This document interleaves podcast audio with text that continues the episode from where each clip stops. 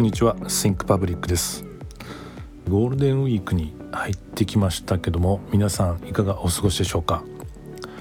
私は、えー、今回、えー、京都の方に行ってきまして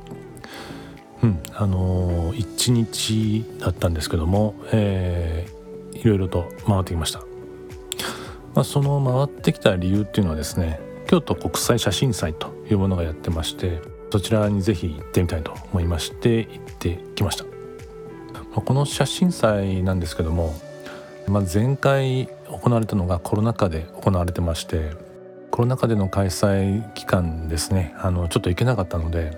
次回会った時は行きたいなというふうに思ってたんですけども、まあ、今回、えー、行われるということで行ってきました。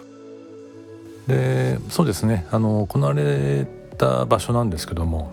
まあ、いろんな場所で行われてまして私が特に行きたいなと思ったところは、えー、二条城だったんですけども、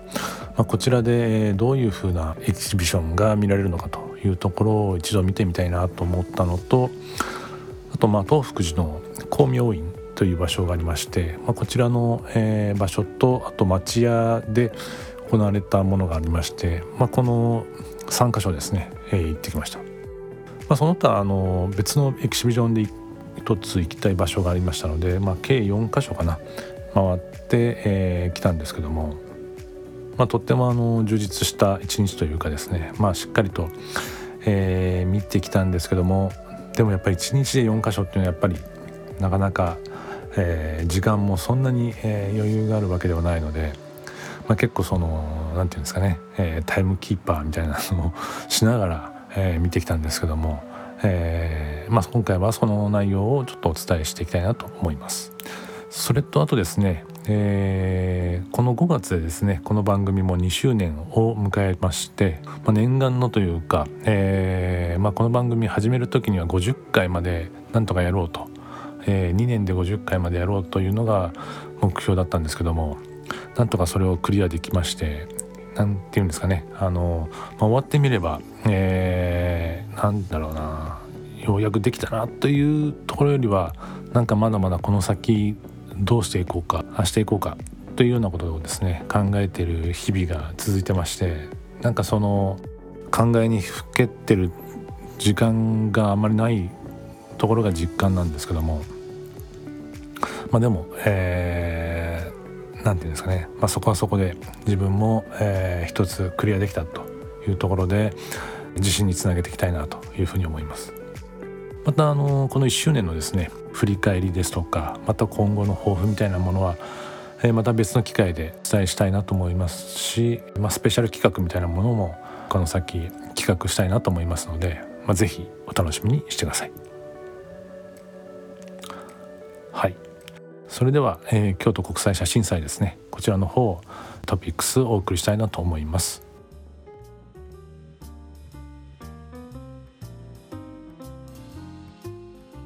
はい、えー、それでは、えー、写真祭の方ですね。お伝えしていきたいと思うんですけども、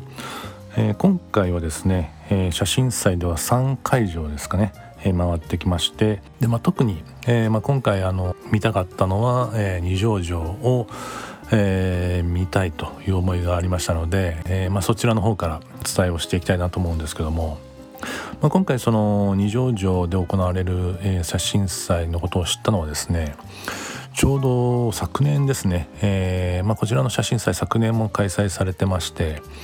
で、えー、ピーター・バラカンさんのポッドキャストでゲストが中西祐介さんという開催を、えー、されてる方の、えー、会というんですかねがありまして、まあ、そこで知ったんですけども、まあ、その、まあ、京都を舞台にあちこちで、えーまあ、写真を展示していらっしゃるということでなんかそのね時々ありますよね。その、えー、トリエンナーレとかですね、えーまあ、現代芸術祭とかいろいろ、え、街の中で展示してまあともすれば、え、例えば商店街のその一角を、えーまあ、丸々エキシビジョンみたいにしてしまうとかですね、えーまあ、愛知も、えー、トリエンナーレかはやっておりまして私も何度か、え、いろんな街で開催されてるのを見に行ったんですけどもやっぱりその街ごとの特徴が出ててで何て言うんですかね、まあ、その街の新たな一面も見れるっていうかですねその芸術だけではなくてなんかそこの何ですかね。ああこういう街の一面があったんだというのも発見できたりなんかこういう作家さんがこういったとこに興味を持って展示するんだなっていうのを見れたりなんかそこはすごく楽しみで。そしてまあ今回もですね、まあ、その、えー、バラガンさんの、えー、ラジオポッドキャストか。で、えー、知って行ってきたんですけども、まあ、直前の放送で知ったので結構何て言うんですかね調べるのにも、えー、慌てていろんな会場が何をやってんのか、まあ、そういったものを調べていくのと、まあ、今回コンセプトが教会っていうですね、まあ、ちょっと社会的なメッセージもあったので、まあ、そういった背景もちょっと調べながら行ってきたんですが、うんまあ、そのやっぱり二条城っていうのは、まあ、これだけ数百年の歴史のある、えー、建物で、まあ、そこでどうやってですね、えーまあ、こういったあの、まあ、民間のというかですね写真展が行われるんだろうっていうのをすごく興味を持っていってきたんですけどもただこの、まあ、今回写真家の方は、えー、高木由里子さんという方で何ていうんですかね、まあ、クリスチャン・ディオールですとか、えー、コムデ・ギャルソンですとかジョン・ガリアーノとか、えーまあ、そういった、えーまあ、有名なデザイナーの方の写真を撮ってってらっしゃる方なのでうん。まあ何て言うんでしょう。あのもう言わずと知れた、えーまあ、本物の写真というんですかね。凄みのある写真があるっていうことはなんとなく前知識はあったんですけども、えーまあ、行ってみたら、えー、すごい迫力に、えー、まずはちょっとびっくりしたといったところがあります。まあ、その歴史のある会場なのでやっぱりその会場自体が持つ迫力ってやっぱりあるんですよね。でその年月をかけた黒ずんだ柱ですとか床ですとかそういったものと空間の大きさそういったものが相まってそこの何て言うのかな空間にどう挑むかなと思って見てたんですけども、えー、なかなかもう負けてない迫力というかですねそういったものが見れた感じになりました。もともとその何ですかねそういったあのファッションデザインの写真もやられたので、まあ、そういったものが半分ぐらいあったんですけどもあと半分ぐらいは、えー、12カ国を回られて、えー、民族衣装を、えー、撮られた写真も展示をされてまして、まあ、これもすごい良かったんですよね。うんなんて言うんですよあのー、まあその民族衣装ってやっぱりそのそれこそ、えー、数百年千年単位での歴史を重ねたデザインであったり仕様だと思うので、まあ、なかなかそのそういったエネルギー自体もすごいと思うんですけども何でしょうねその着られていった方の、えー、表情ですとかそういったものがすごいよくって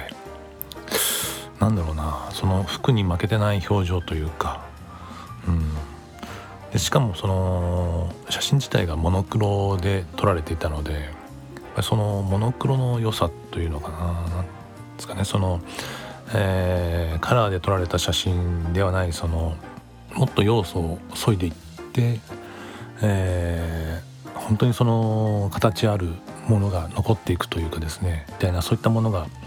感じれるんですけどもそういった写真と、えー、その空間のコーディネートっていうのもすごく良かったなと思って見てきました。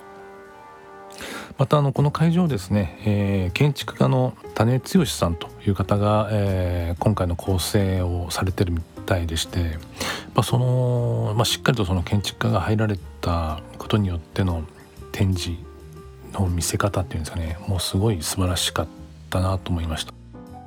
なんかその、まあ、二条城という会場をどう生かすのかというところもあると思うんですけども、うん、なんかその、まあ、大きく分けて、えー、2つの、えー、大きなスペースとその間の、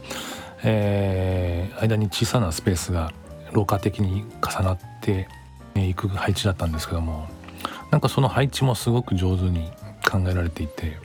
っぱりその大きい、えー、広間では躍動感っていうんですかね、まあ、そういった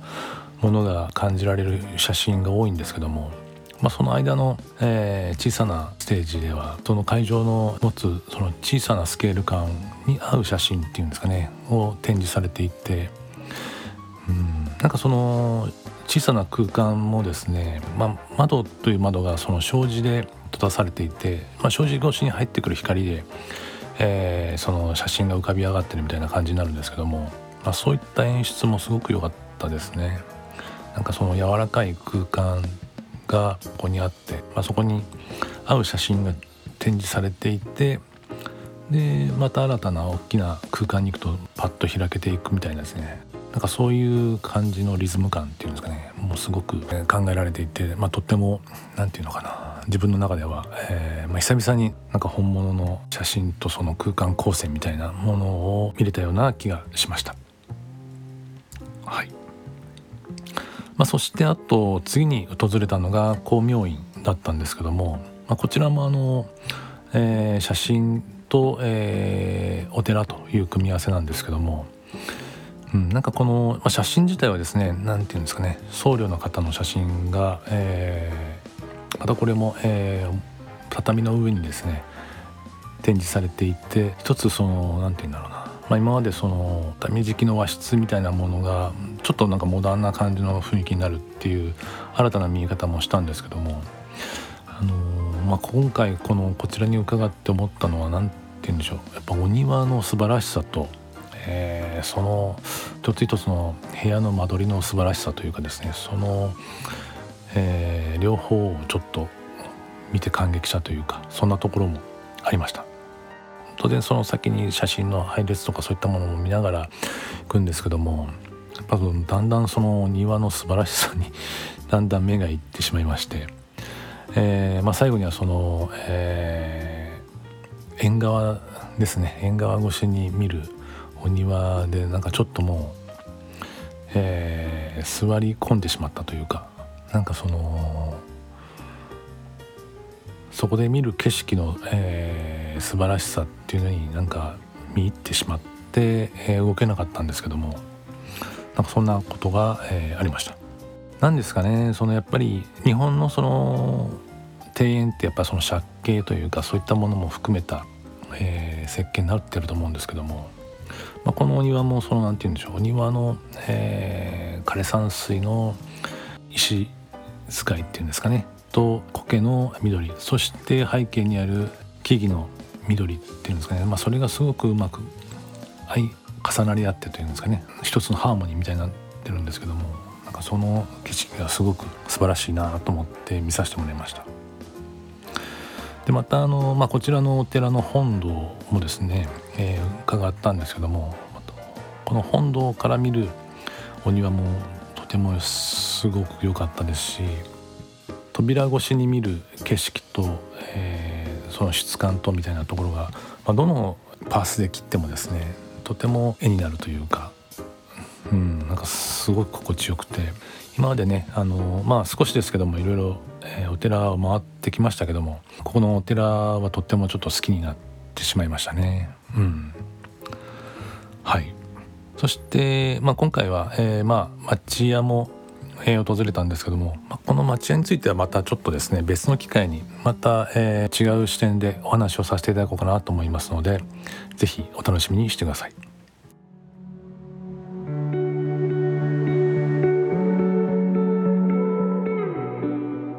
まずは、えー、写真祭のトピックスですね、えー、ちょっとダイジェストでお送りしたんですけども、えー、ぜひ、えー、また、えー、こちらの方はですね、えー、5月の14日まで開催されてますので、えー、気になる方はぜひ足を運んでいただきたいなと思うんですけども、えー、また京都の違う一面が見れるんじゃないかなというふうにも思います。いよいよ今日は、えー、ゴールデンウィークも最終日になってしまったんですけどもまたゆっくりできたですねこの日にちとはまた打って変わって新たらしい日々が帰ってきますけども、えー、また乗り切っていきたいですね。というところで今日は京都での、え、感じたことをお伝えさせていただきました。それではまた次回お会いしましょう。See you next time. Have a nice day. Bye.